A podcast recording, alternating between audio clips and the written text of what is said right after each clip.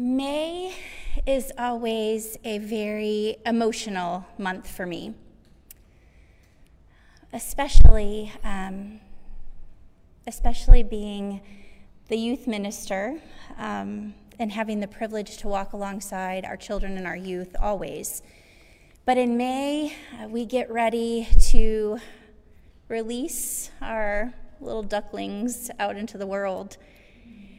And every year, one of the um, gifts that has been meaningful to me, and I hope meaningful to our seniors, is that I take some time to put together a scrapbook for each of them of their time at reconciliation.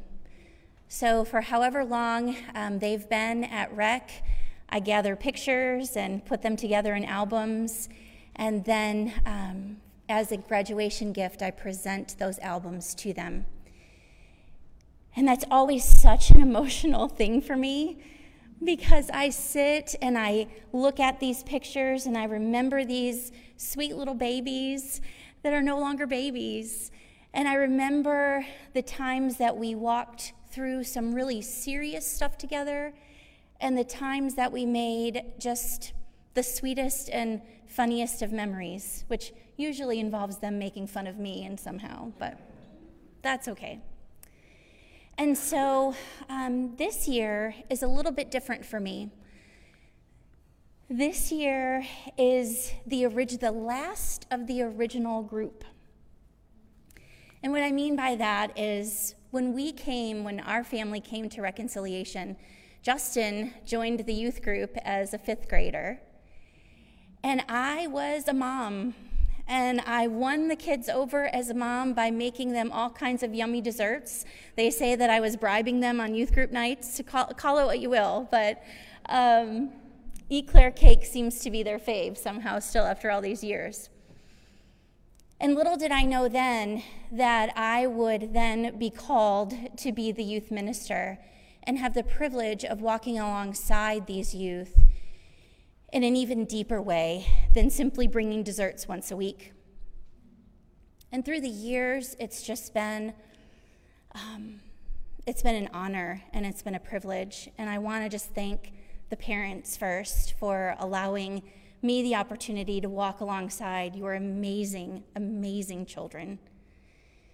And I want to thank our church for trusting me to do that because that has been truly one of the greatest gifts of my life.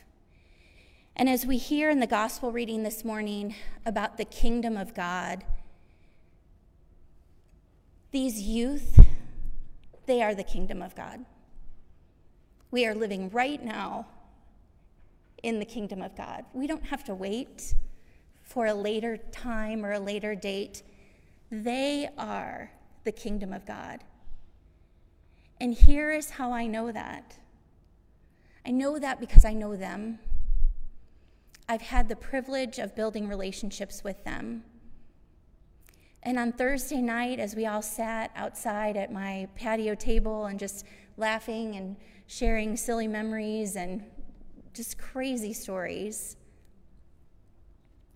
right before my eyes, reconciliation occurred between youth. And that is the most powerful thing to witness that because of our church and because of what our church has done over the years, loving them well and modeling modeling to them. These are the world changers that will stand before you in a minute. In the Isaiah reading this morning, I was just struck because it ends with, Here am I, send me. And today we send these amazing seniors out into the world to change the world, to be the kingdom of God. And so, without further ado, I would like to invite several of our seniors who will be offering reflections as a gift to you all this morning.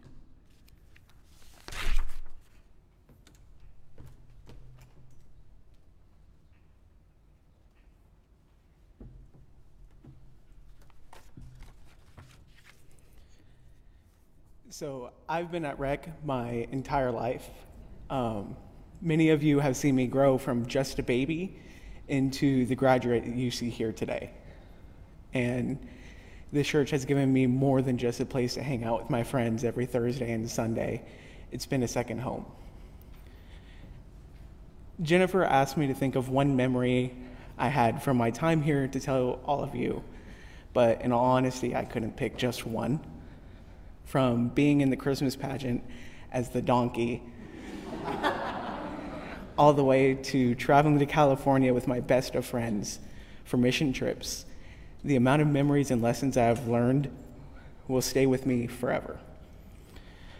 I've also met some lifelong friends along the way friends who have stuck by my side through everything I've been through, all the happy moments and the sad moments, and I can't ever thank them enough for what they've done for me since I've met them, especially in my journey with Christ.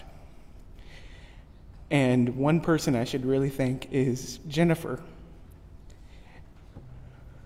She has been a major part of my life ever since she became the youth leader. I've been able to work right by her side for years with her teaching me how to be a leader and be more confident in myself. And she has always prepared me to take any challenge head on, me being one of those at one point in time. She's one of the strongest women I have ever had the pleasure of meeting, and I wouldn't change it for the world. Thank you for each and every one of you for guiding me ever since I was a baby, and it means everything to me. Thank you very much.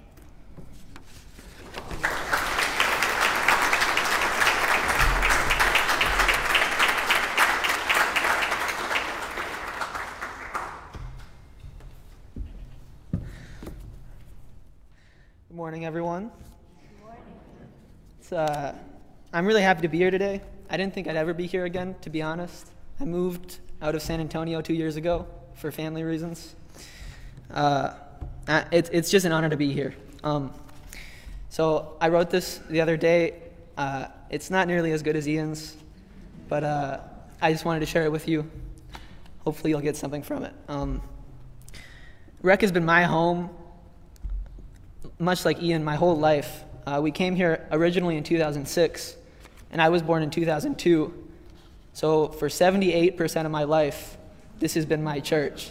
I literally don't have memories formed where the church wasn't part of them.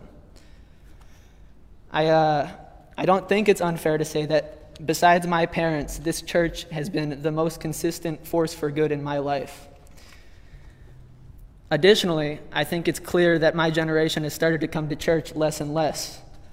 Um, I don't know exactly why this is, but I think that it's fair to assume uh, part of this should be attributed to certain flaws that most churches have, such as uh, certain hypocrisy when it comes to accepting others and preaching the Word of God while also not accepting certain people and their forms of life. I think that if you want to be a good Christian, you have to accept everyone if they want to worship. And I also think that there is no other church that represents these values better than the Church of Reconciliation. Christianity is about removing borders and letting anyone and everyone worship in any way they know how.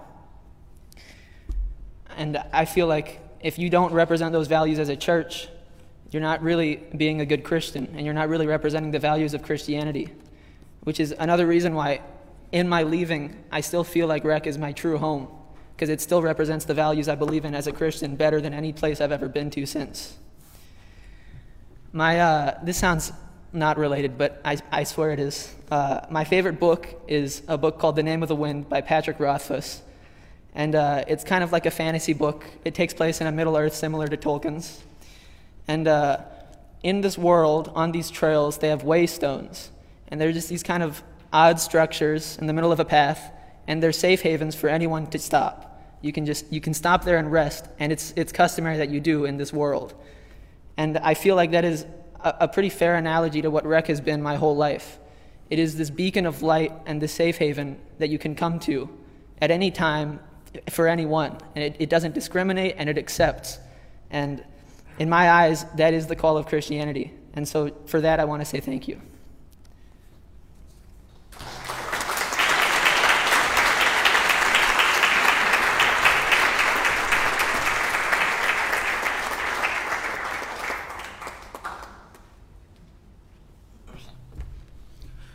right. So I just wanted to start off by thanking all of you guys for being a huge part of my life and parents and any friends I met along the way. Uh, but before Church of the Rec, I didn't really have a close relationship with God. I had been with Him my entire life just because people had told me that's what to do, but I didn't have a close relationship with Him myself. So I remember my first time coming here was for youth group. I had no idea what I was walking into, so I was obviously pretty nervous. And for most of my life, I just followed my older sister Emily around, who y'all probably know. So I went with her, and I thought I might as well go. So the first time, I just pretty much stuck to myself the entire time, didn't talk to anybody. I uh, just tried to read the room of what other people were doing, whether it was uh, eating snacks or reading the Bible, really anything. I didn't know what I was doing at all. So after that, uh, sorry about that. A couple weeks passed, and then we started going to the morning services as well. And then a big change came for me. The summer, which changed a lot of what youth group was. We started going to Miss Abby's house, who y'all probably know was the youth minister before my mom. Uh, we started doing pool Bible studies, which was basically a little bit of church, and then the rest was just swimming in a pool and eating snacks and all that, which was, I mean, great for me because I didn't know God a lot of that time. So that's when I met some of the best friends I've ever had and will ever have. And I don't think anything will ever change that because my plan for after high school is going to be to move to Milwaukee, do college there, and move in with these friends who are Calvin and Josh, and y'all probably know them. But uh, without Church of Breck, I would have never met these people, and I would be the same shy kid just sitting in the corner. And I just appreciate that a lot for all you guys have done for me and really just allowed me to come out of my shell. And yeah, thank you guys a lot.